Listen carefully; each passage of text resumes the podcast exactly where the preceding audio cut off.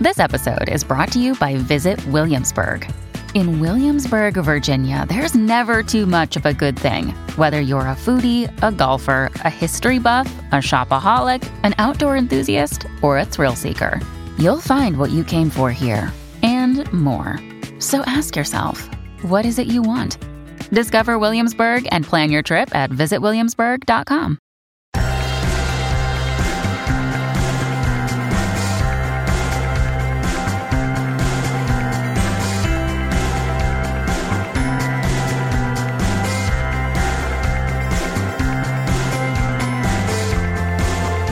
Hello, and welcome back to another episode of Beyond the To Do List. I'm your host, Erik Fisher, and this is the show where we talk to the people behind the productivity. This week, I am welcoming back a good friend of mine, Jeff Sieh., to talk about an experience and a book that he and I both had and read recently by Gay Hendricks. The book is called The Big Leap we're going to go through our experience of reading that book, give a bit of a summary of what the book's about and some lessons you can take away from it. But then we're really going to hone in on the concept of time, specifically the concept of Einstein time, as Gay Hendricks, the author of the book, talks about and what that means to us. And we're going to pull out some practical steps that he and I have walked away with from that concept. So, not to just have a philosophical conversation, but to have some practical steps that you can take and walk away from and use as well. This week, it is my privilege to welcome back to the show Jeff Sieh. Jeff, welcome back to the show. Hey, thanks for having me. So, you and I uh, experienced something together uh, about a month ago, a little over a month ago. We went down to Jeff Goins' tribe conference, which was fun. And I think we should talk a little bit about our experience there because we both were blown away by how well it was done and how good an event it was. But then we'll get into a book that, an audio book, I guess, that we both listened to on the way there and then start to unpack that. So yeah, this will be fun. It'll be fun. So tribe conference. So for me, it was about a five, well, more like a six hour drive. For you, I think it was a little longer, right? Like eight, maybe. Yeah, yeah, and I did it in two days, so it was a fun. I was I always like road trips because it you know it gives me a chance to listen to podcasts and and like this book we're going to talk about. So uh, yeah, I enjoyed it, and it's a, it's a pretty drive from where I'm at in Texas. Yeah, it was good for me too. I just go straight south from Indiana down to through Kentucky and through into to Tennessee and then into Nashville. And it's honestly, this was the first time I'd been there in about two years, which was long overdue. Got way too many friends down there that I don't see often enough. And Jeff Goins has been on the show recently twice. And I had just been meaning to go to his event for, I don't know, years now. This I think was the third one, if I'm not mm-hmm. mistaken. And the mm-hmm. previous two years, I was just like, ah, man, I want to go down. It's just a quick drive. And this time, I don't know what it was, what I just said earlier in the summer. Okay, I'm going. And so we locked it in and decided to go. right, and we talked about it, and, and uh, Erik and I are in a mastermind together, and so we actually talked about a mastermind, and it was fun to meet up with uh, the other uh, member of our mastermind down there, and uh, yeah, it was a great conference. I mean, it was a decent sized conference, but it felt really small, and Jeff did such a good job. It felt really intimate, but it was very, uh, it was just really well done. Yeah, I think it was the best small conference, other than say maybe the exception of another one in Nashville. Craft content that I typically go to that, you know, Jeff, uh, which is where I first met Jeff anyway. Uh, used to be called Podcast Nashville. It was a PodCamp Nashville, actually, I think. Cool. Um, so what did we, I mean, the conference was pretty cool. Like it, in and of itself, was that really, like you said, it was really well done. It was small. It was intimate. It had a rotating speaker lineup that would come up and do, you know, about a half hour. We were lucky enough to hang out with Dan Miller, Mm-hmm. and a few other people, Aaron Walker or Aaron, however you want to pronounce it. there's there's a debate. And, big A, uh, big yes, A, big A. We, yeah. And so that was fun. And yet the conversation kept coming back to between you and myself and even Cliff Ravenscraft, who was there, uh, about this book he'd been evangelizing everybody about called The Big Leap, written by Gay Hendricks. And so unbeknownst to me, you had said, uh, or and I already decided I was going to risk, I was going to read it at some point or listen, try and find and listen to it. You said, "Hey, I've got this loaded up for my trip down." So I was like, "Oh." So I opened up an, an app that I don't know a lot of people know about. It's called Hoopla, H O O P L A, and it's a digital app on my phone and uh, I forget what else it, it I think it's cross platform, Uh, anyway, if you have a local library connection, most, a lot of libraries, I think, have connections to this app to where you can just literally download for a window of time, uh, ironically, um, the, you know, audiobooks or comics or movies or music albums. So I downloaded the book for free and listened to it on my way down. That's awesome. Yeah. So I and see, I didn't know about that until after I had already yes. purchased the book. So I I bought the book, but I also get I did that from Amazon, and I'm a big Kindle guy, and so I but I also you know I think for a couple extra bucks you're able to get the Audible edition. So I got the Audible edition and listened to it down there.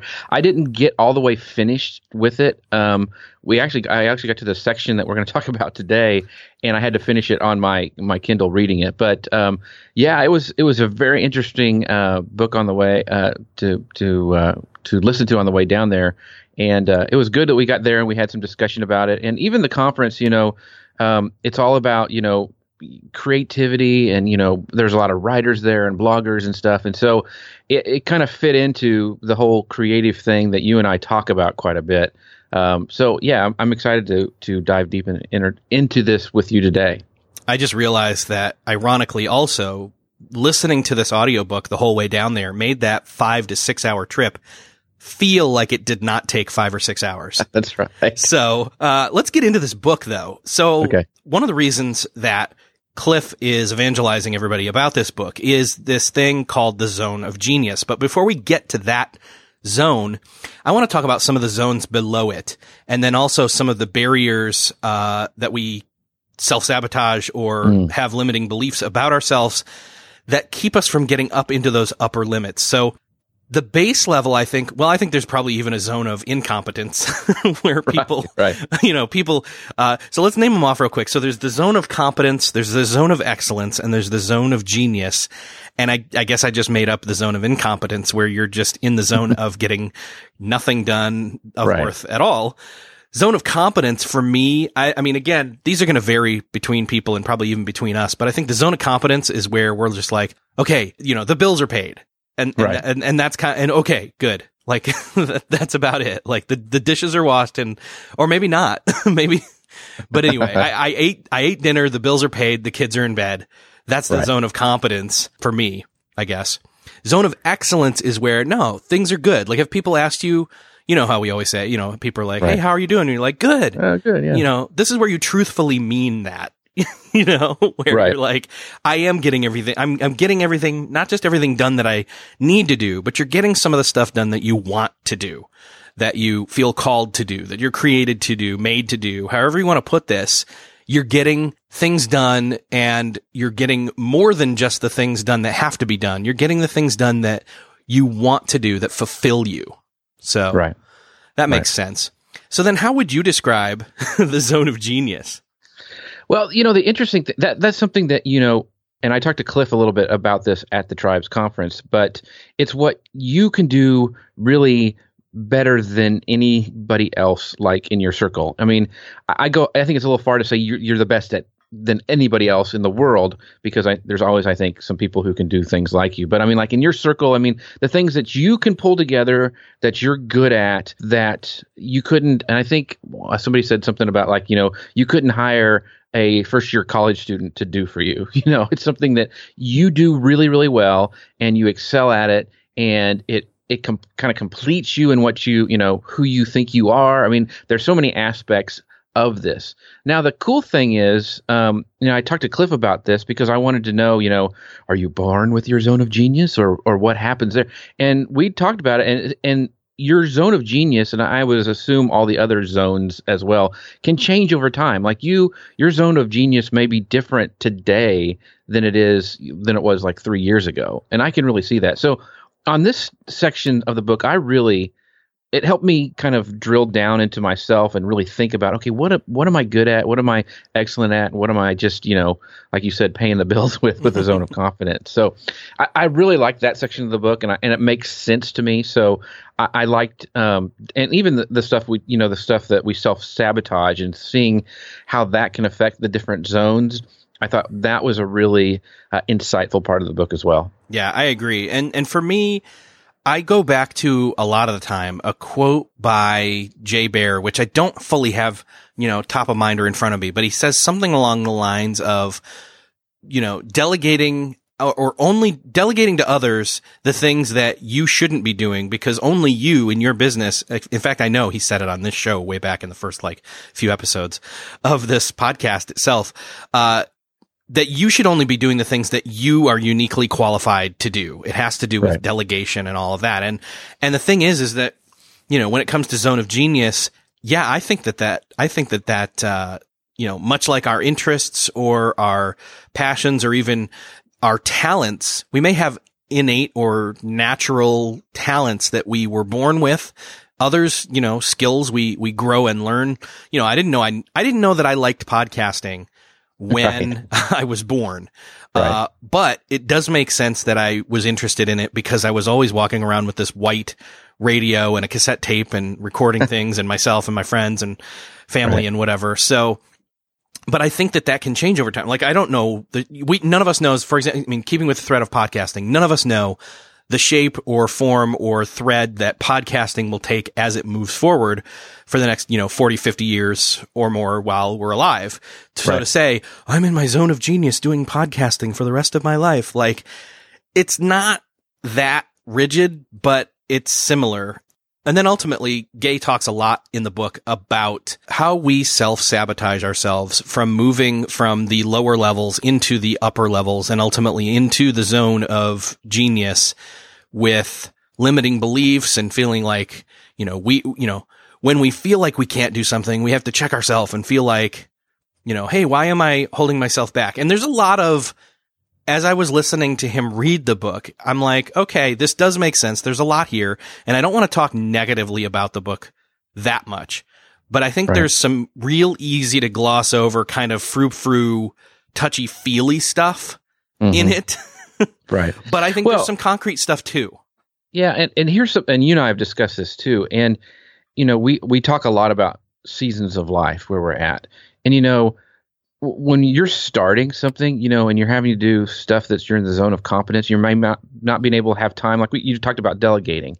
Well, you know, it's great to say that, like, hey, just hire a VA or right. you know, pass off the stuff that you're not good at. When you're first starting and you're like a solopreneur, you know, that financially sometimes just can't happen. And you know, we hear a lot of these gurus and and things like this. You know, be in your zone of genius. You need to do this, this, and this. Well, sometimes you just can't, and you have to work in the zone of competence and move up to the zone of excellence, and then get in your zone of genius.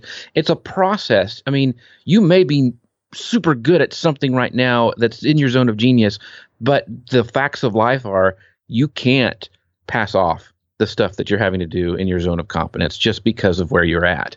And so I think that's important for your listeners to understand too that, you know, you got to take some of this with, you know, real life too, I guess. Yeah, there's a pacing to this, I think. There's not, I mean, ironically, again, and I'm using that word a lot because it fits, it makes sense.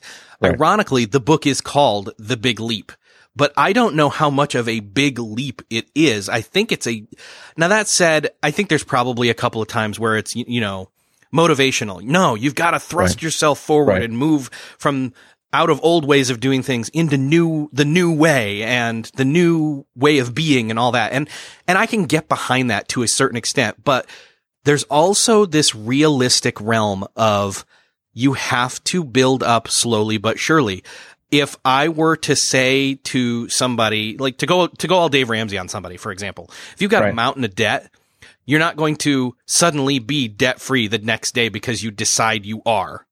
Right. That's just right. not the realistic reality right. of life.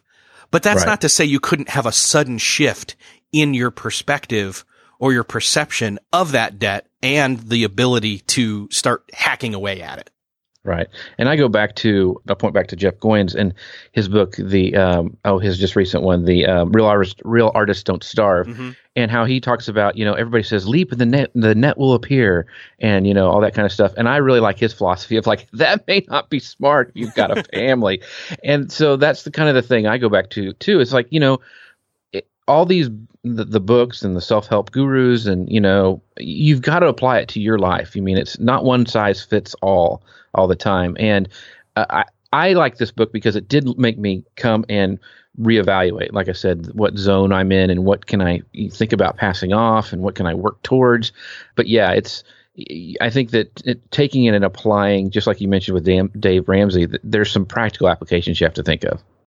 Still searching for a great candidate for your company? Don't search, just match with Indeed. Indeed is your matching and hiring platform with over 350 million global monthly visitors, according to Indeed data, and a matching engine that helps you find quality candidates fast. Ditch that busy work. Instead, use Indeed for scheduling, screening, and messaging so you can connect with candidates faster. I wish I had Indeed when I was in the hiring process in roles in the past because it is a slow, arduous headache of a process to find the right people or at least it used to be, join more than 3.5 million businesses worldwide that use Indeed to find and hire great talent fast. In fact, in the minute I've been talking to you, 23 hires were made on Indeed, according to Indeed data worldwide. And listeners of this show will get a $75 sponsored job credit to get your jobs more visibility at Indeed.com slash to-do list. Just go to Indeed.com slash to-do list right now and support our show by saying you heard about Indeed on this podcast. Indeed.com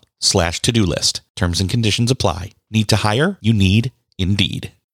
When you need mealtime inspiration, it's worth shopping Kroger, where you'll find over 30,000 mouthwatering choices that excite your inner foodie. And no matter what tasty choice you make, you'll enjoy our everyday low prices, plus extra ways to save, like digital coupons worth over $600 each week. You can also save up to $1 off per gallon at the pump with fuel points. More savings and more inspiring flavors make shopping Kroger worth it every time. Kroger, fresh for everyone. Fuel restrictions apply.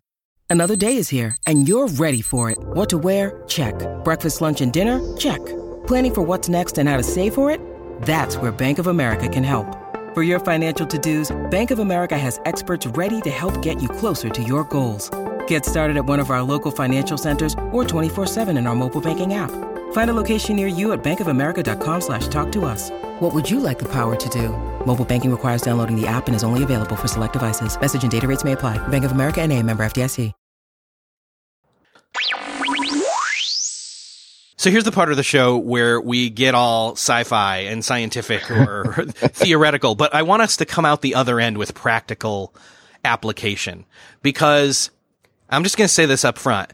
As I was listening to the book and driving, he starts talking about Einstein time and talking about this concept of time. And I'm thinking, oh, this, this is like Porter, uh, this is productivity realm. Right. Cool. What's he going to say?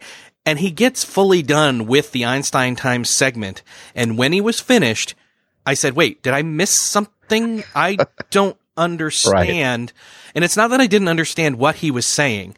It's that I just fully feel like he does not fully elaborate or like he he left out like half a chapter by accident because I remember, yeah I remember we went to the, uh, we met at the conference and, and we both had read, we listened to this and we both went, did you get, what was that at the Yeah. end? What, what happened? Did we, did we skip a, a chapter? Yeah. So I, yeah, I'm right there with you. yeah because he says in this thing I've discovered this secret and it's how I get twice as much done in half the time. And I'm like ooh tell me what's the secret? Right. and he says it's Einstein time. And then I'm like okay but how are you applying the th- I mean and he, then he goes on to explain and we will in a minute. He explains what Einstein time is but then once he's done explaining it he then says now because I now because of this I get twice of mu- twice as much done in half the time. But what the the the connecting piece was missing between okay how are you applying this theory to your life that you are then getting twice as much done in half the time. And I'm starting to see it now, but only by my own digging and thought process outside of the book. It's, it, it is honestly a weakness of the book. And I'm just going to be, I'm just mm-hmm. going to be honest and upfront about that. But I still feel like pondering Einstein time as opposed to N- Newtonian time, as he puts it, is worth going through. So, I, and I think you landed in the same place as I did. Right. Yeah. And I, let's call it Einsteinian time because it sounds more Star Trekky. So right. I'm going to read through a couple of things he says straight out of the book here. So he says, specifically, I discovered I had time all wrong. There was never enough of it and I was rushed, or there was way too much and I was bored.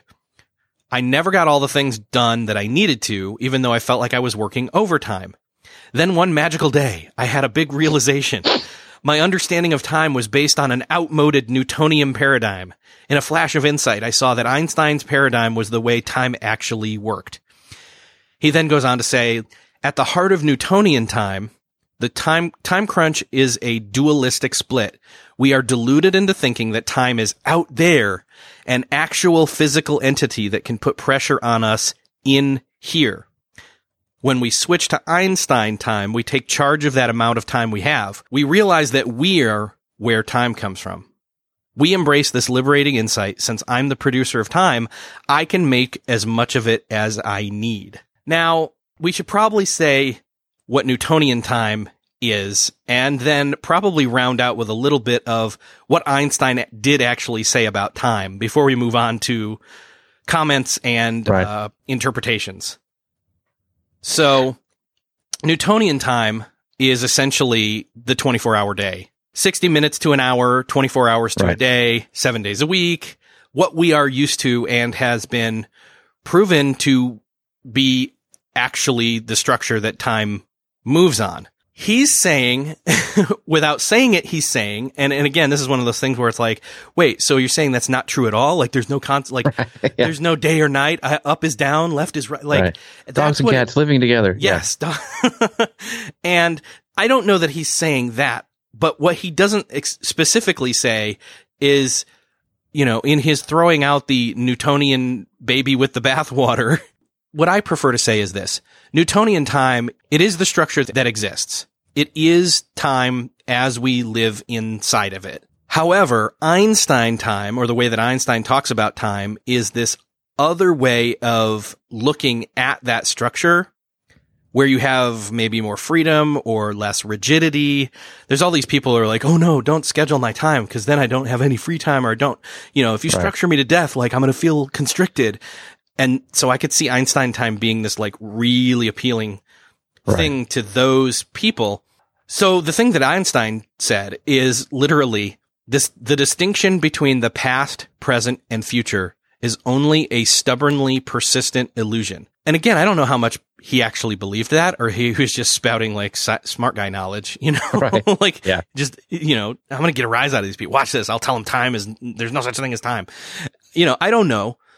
But uh, there was also this other quote from Einstein where he says that you know a moment with my love is like a minute, but a moment you know a minute on a sto- you know with a hot stove is like feels like an hour. Right. And ultimately, what this comes down to, Newtonian time is not like thrown out the window. Like it, it's just not true. We still structure our days, or they're structured for us by mm. that. But Einstein time is this way of looking at the freedom that we have in claiming and molding the time that we use. Yeah, anyway. it, it's it's all about perception. And see what I got hung up on when I first heard this and then read it is that the quote that you towards the end when he says, "Since I'm the producer of time, I can make as much of it as I need." And I'm like, "What? You can't make time. You know, that's where I got hung up yeah, on. You don't and point then, your finger and shoot out yeah, time. Time. Chew. Yeah, it doesn't happen that. I mean, like even for for this podcast, we we were going to record it at a certain time, and we had to meet together at a certain time. We didn't just. I didn't say, Erik, create some time, and I'll and I'll somehow meet you in there, you know, in my created time. It doesn't work like that, and so that's where I had a little bit tr- a bit of uh, hang up on this yeah, kind of thing. That, but it, well it's all about not like applying specifically now because of Einstein time. Here's how I get twice as much done in half the time. Right. So right. it kind of left me hanging. I'm like, wait a second, dude, you didn't finish the chapter. And it's right. on to the next one. And I'm like, I literally hit rewind and went back and listened to it again yeah, and still didn't feel like it was fully completed thoughts. Right. And so it does, and, and you know, I have discussed this at length. And yes. one of the thing is, is I think it, it's all about perception. It's all, it, and we'll talk about this, the perception thing. And, and there's this quote that goes around the internet. I see it all the time, and it may or may not have been said by Einstein, but he says the, the only reason for time is so that everything doesn't happen at once. And I kind of see that, you know, um, it, it's all about perception. You know, I think it's, you know, time flies when you're having fun kind of a thing and that's how I when when I boil down this whole thought about Einstein time, it's it's the perception of time. Mm-hmm. And when you take this concept and the perception of time back towards the thrust of the majority of the, you know, like, let's see, three fourths of the book, this comes in. The first three fourths of the book is all about those zones and progressing through and getting rid of the barriers that keep you from moving towards and into the big leap to the zone of genius. Mm-hmm. At which point, when you're in the zone of genius, he doesn't necessarily say this, but I think it's implied you're not doing things that aren't part of your zone of genius. Like, in other words, it, someone else would translate it like this. I'm too busy working on my zone of genius and in my zone of genius where I am uniquely qualified. I'm not uniquely qualified to do the dishes, so somebody else should probably do those. Right. Yeah, yeah. That's the error of it that I got. And and I may just be listening, you know, I may just be reading into that and or attaching other entrepreneurial like bogus advice that I've heard other people say. Mm-hmm. But that's the way some of it comes across where it's right. like, so then when you apply that to this and it's like, no, it's never, it's not about how much time you have. You can make all the time in the world. you never don't have enough time. You, tell that to somebody who's time crunched.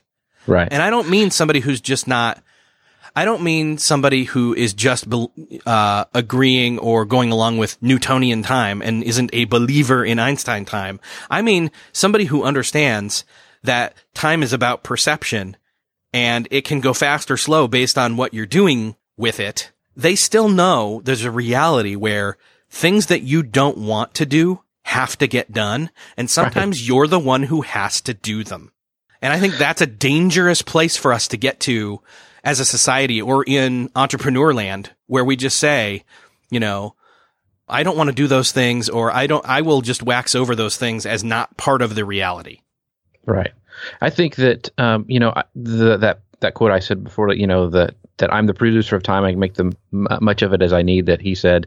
I really like the uh, a quote by uh, Charles Buxton that says, "You will never find time for anything. If you want the time, you must make it." That that makes me Mm-hmm. that makes more sense to me because just like when you first started this podcast, you had to say no to other things to figure out how to set up your equipment, how to, you know, interview guests, how to learn how to, you know, tag it and upload it to iTunes, all that stuff, because you made the time, made the time. You didn't really make the time, but you prioritize stuff. So that's why I like that quote a little bit better. Is that, you know if you you'll never find time for anything, but if you want the time, you got to make it. So you, it's not like creating time out of nothing. You're shifting your priorities. Yes. To get what you need to get done done. Yeah, I, I feel there's a, there's there's potentially a dangerous place to go in buying completely in on a theory of Einstein time, whereas where it is that you throw out the responsibility of being a good steward of your time. You right. know, like, and, and I said this to you literally and I had to write it down. Uh, I said, if time is unlimited and I can always make more, then there's never anything I'm spending my time on that is the wrong use of my time. And I ju- I know that that's just not true. There are things right. I probably should never be doing. It is a complete and utter waste of my time. But to have the excuse, uh, the, to have the excuse of, no, I make time.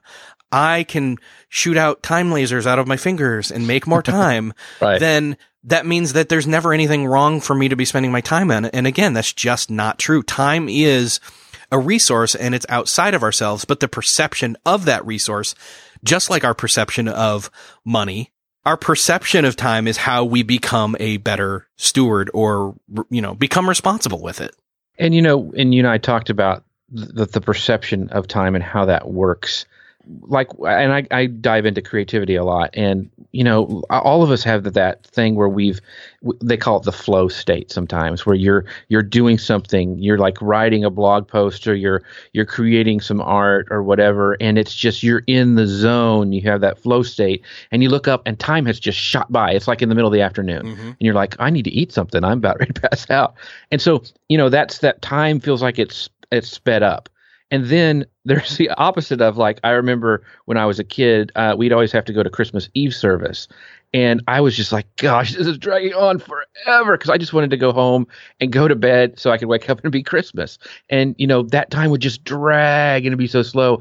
And so you know that's how I see you know the the perception of time and you know then how do we flip that and almost hack it to get into those states and how do we you know optimize those time you know to get into those flow states and with our productivity in in and prioritizing where it seems like it's increasing our time and it seems like we're creating that time out of nothing Yeah, definitely. So, aside from some of the shortcoming of this portion of the book, there is some concepts here that I think you can walk away with and say, mm-hmm. oh, okay. Well, if I really want to be in my zone of genius, if I want to be operating at my highest level possible and working on the stuff that only I should be working on and not working on something that somebody else should be doing, husbands and wives, this does not get you out of doing the dishes or other things around Right. the house. Just get over that. Right. But it does mean that there are things that you can do to either have more time to spend in that zone, working on those things in that zone, I should say, or to zoom through or make time feel like it's going faster when you're doing or have to do those things that you, you know, need to do, have to do that you can't get off your plate just yet. Does that Right. make sense? yeah So one of the things that uh, I've noticed, like, so for example, a story from my life back in the day, back during college, I had a semester off. So the summer before that semester off and then that semester off, it was like eight, nine months. I was working in a warehouse and it was grueling work, but uh, my body was in much better shape. So that was fine. Um, but it took, I mean, my, my day, my eight hour days just drug on until I started bringing in, uh, mixtapes in my Walkman. Remember Walkmans? oh yeah Uh, yeah, back before MP3s, and only by a few years, by the way. Uh, and I and I by the way, I used cassette tapes because the, even though CDs were out, like I didn't want them to skip. So, but once I started listening to music, suddenly it was as if time was molded or folded in on itself and I could get through an eight hour day, no trouble. And I'm walking home listening to music and I'm like, do, do, do, you know, I'm like shooting winks at the people as I walk by and put my finger in like, you know, that scene in like 500 Days of Summer in Central Park. Anyway, that's one of those ways, like music and podcasts, even, and heck, I'll say it, even Netflix. These are like multitasking in a good way. It's, it's not that you're fully listening to the music or fully doing the task d- that you don't want to do. But what it does do is it makes that task that you don't want to do bearable so that you don't procrastinate on it any longer. In other words, getting something done or more done than nothing done. Does that make sense? right right Like spending three hours on something that should only take one hour is better than spending zero hours and not getting it done at all. Right. And, and and you and I both are big uh, fans of the the new focus full focus planner by Michael Hyatt, and that's one of the things that's really helped me with is that um, you know prioritizing those three things you're going to do that day.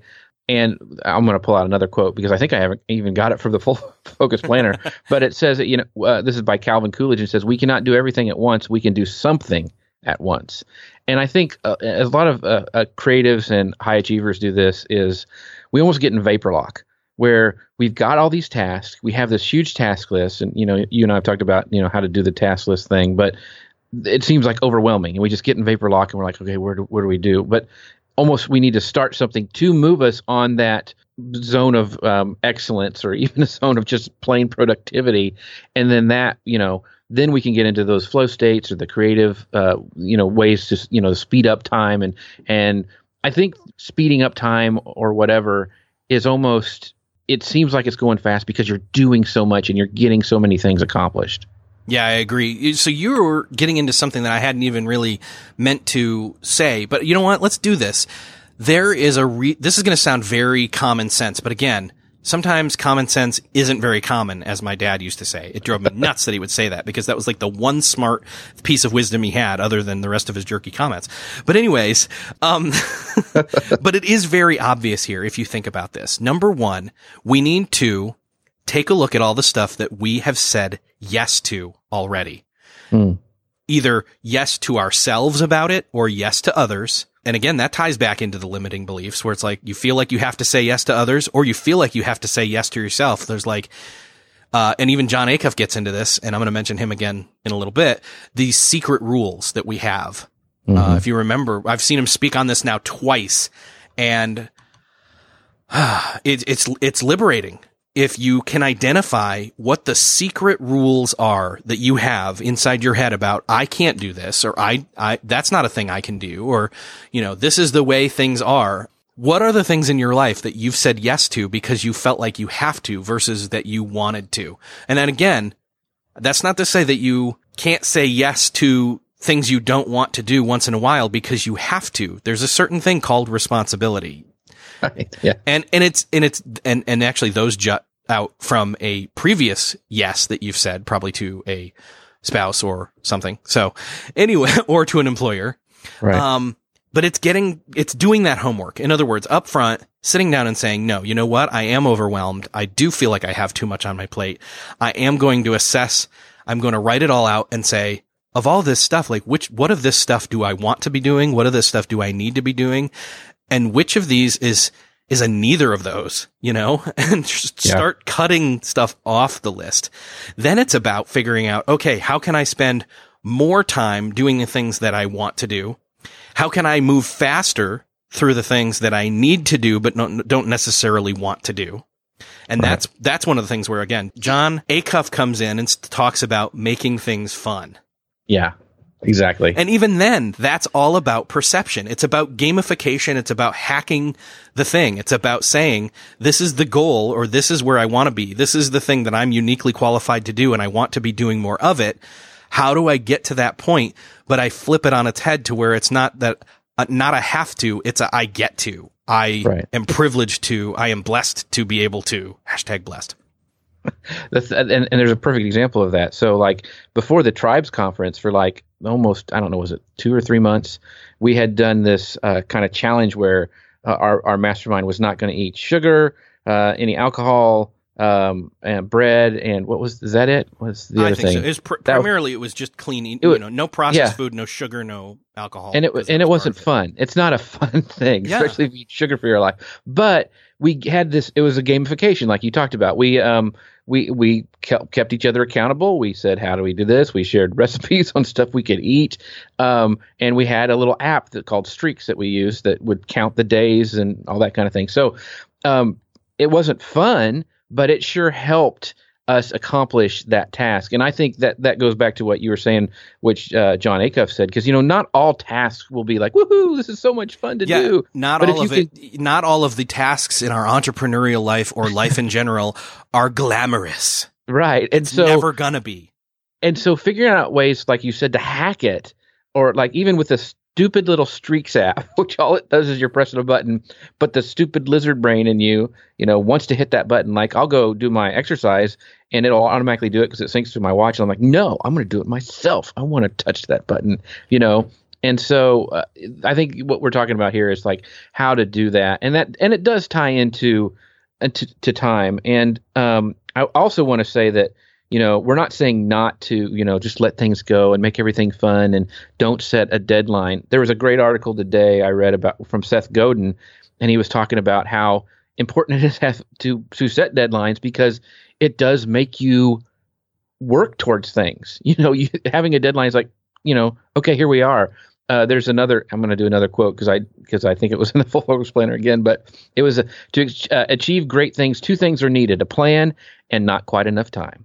And Bernstein said that, and I thought that's just hilarious because that's the way I work a lot of times. Yeah. It's like it's it's almost like okay, I know I have this speaking engagement, and oh, here I I start getting a little of the butterflies, and that and that spurs me on. And there's nothing as long as we manage that and not you know we're not having heart attacks because we're stressing ourselves out enough, but having deadlines um, to make you have time. I mean, to structure your time and and it, it's important and it's something that we can use to our benefit and not always have to freak out about. Yeah, it's important to have that ebb and flow and that push and that pull.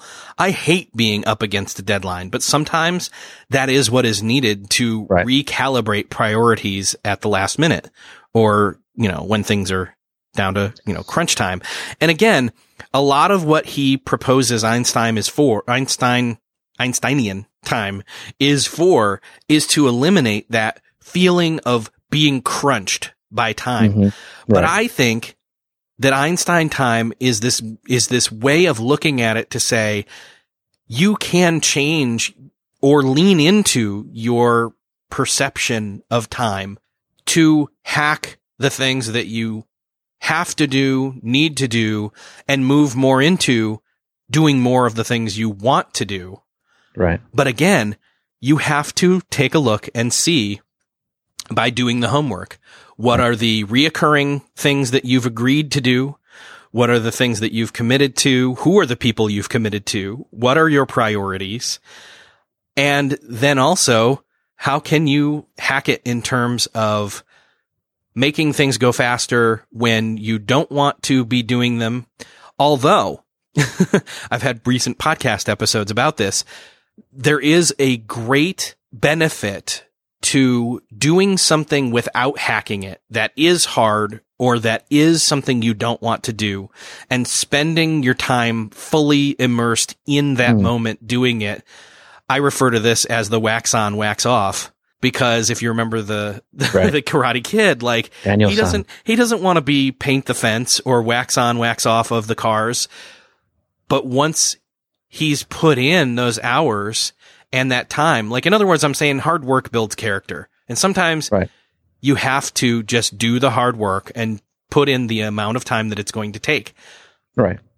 And he was building, and he was building muscle memory. I mean, exactly. And it just it's exactly the same thing with a pianist, or even if you're trying to be creative and you know creating even just blog graphics. I mean, just doing it causes that creativity muscle to expand and contract and also build up. And so, yeah, uh, I think that's that's super important. And also, you know, you had mentioned um, how I mean, he talked about how you know time with his love spent. You know that hardly took any time, and whenever anybody asked him, he says, "I have all the time in the world," which I took away, and it kind of was a little bit woo woo, but I took away from it is being in the moment. And I know you've mm-hmm. had podcasts about this, and even when even with the Cal Newport, when you talk to him about his deep work, trying to do that has a lot to do with this time concept as well. Is you know when I'm with my kids or my family, I need to be in the moment, in time with them, and and and not looking at my phone, not yes. being distracted.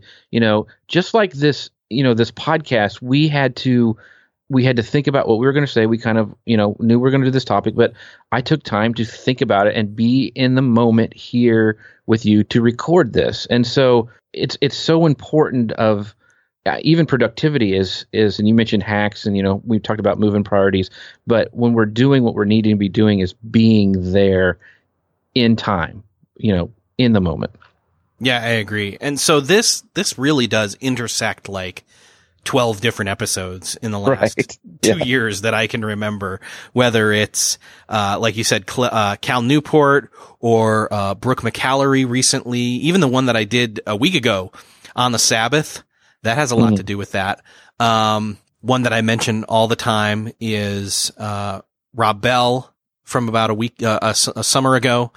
And again, it's not just about being highly productive. It's about getting the right things done and pacing yourself. And I would say that all along, as I've been talking about saying things like getting the right things done and not just getting more things done, I've been all along pushing towards this idea that there are certain things that only you can do. You're not, you know, I'm not going to say, Hey, you're, you're some unique snowflake, beautiful and all that. but at the same time, no, you're a human being with value and worth. And there are things that only you can do. You have a unique perspective. Even if someone has a, someone else has a similar talent sphere or, uh, spectrum or perspective, you're still just you, you know, and I don't know. Anyway, again, it's getting into that frou frou area. Right. You're but unique, just like everybody else. You're unique. You're you. When I'm special, if everybody gets an award, no one gets an award. I don't know. Anyways, anyway, we've we've beaten this to death. I think at this right. point. But the takeaway here is you can be in control of not just the way you structure your time, Newtonian wise. You can then transform the way that you use that time, stewarding it through a perspective of Einstein time by having a better perspective or perception of the time that you have. Well said. So uh, I, I, would love to continue this conversation in the comments for this episode. You can find those at beyondthetodolist.com slash 197. And uh, Jeff, if you want, you can jump over there too. So cool. That'll be fun. Yeah. So, all right. Well, Jeff, I know that uh, this has been fun, and uh, I'll have to have you back on again next time we both read a book and want to That's right, you know, exactly. ramble ramble on it. So Right. Well, thanks for having me. So, have I changed your perspective or perception of time with this episode? I hope that I at least got you thinking, or that Jeff and I in our conversation got you thinking so that you can start to ponder the amount of time or the source of time, etc., in your life and what you're going to do with it. Thanks again for listening to this episode of Beyond the To-Do List. Want to give a quick shout out to our sponsors. Again, Formstack. Make sure to go to formstack.com slash beyond for a free trial and to receive a promo code for 25% off your first three months. And BarkBox. If you have a dog in your life, whether it's yours or someone you know and you're very fond of it, get an extra month free with your 6 to 12 month plan by going to barkbox.com slash beyond. If you found this conversation interesting and want to pass it on to somebody specific that you thought of as you were listening, do me a favor. Share it with that one person that you know would be interested in listening to this conversation. Thanks again for listening, and I will see you next episode.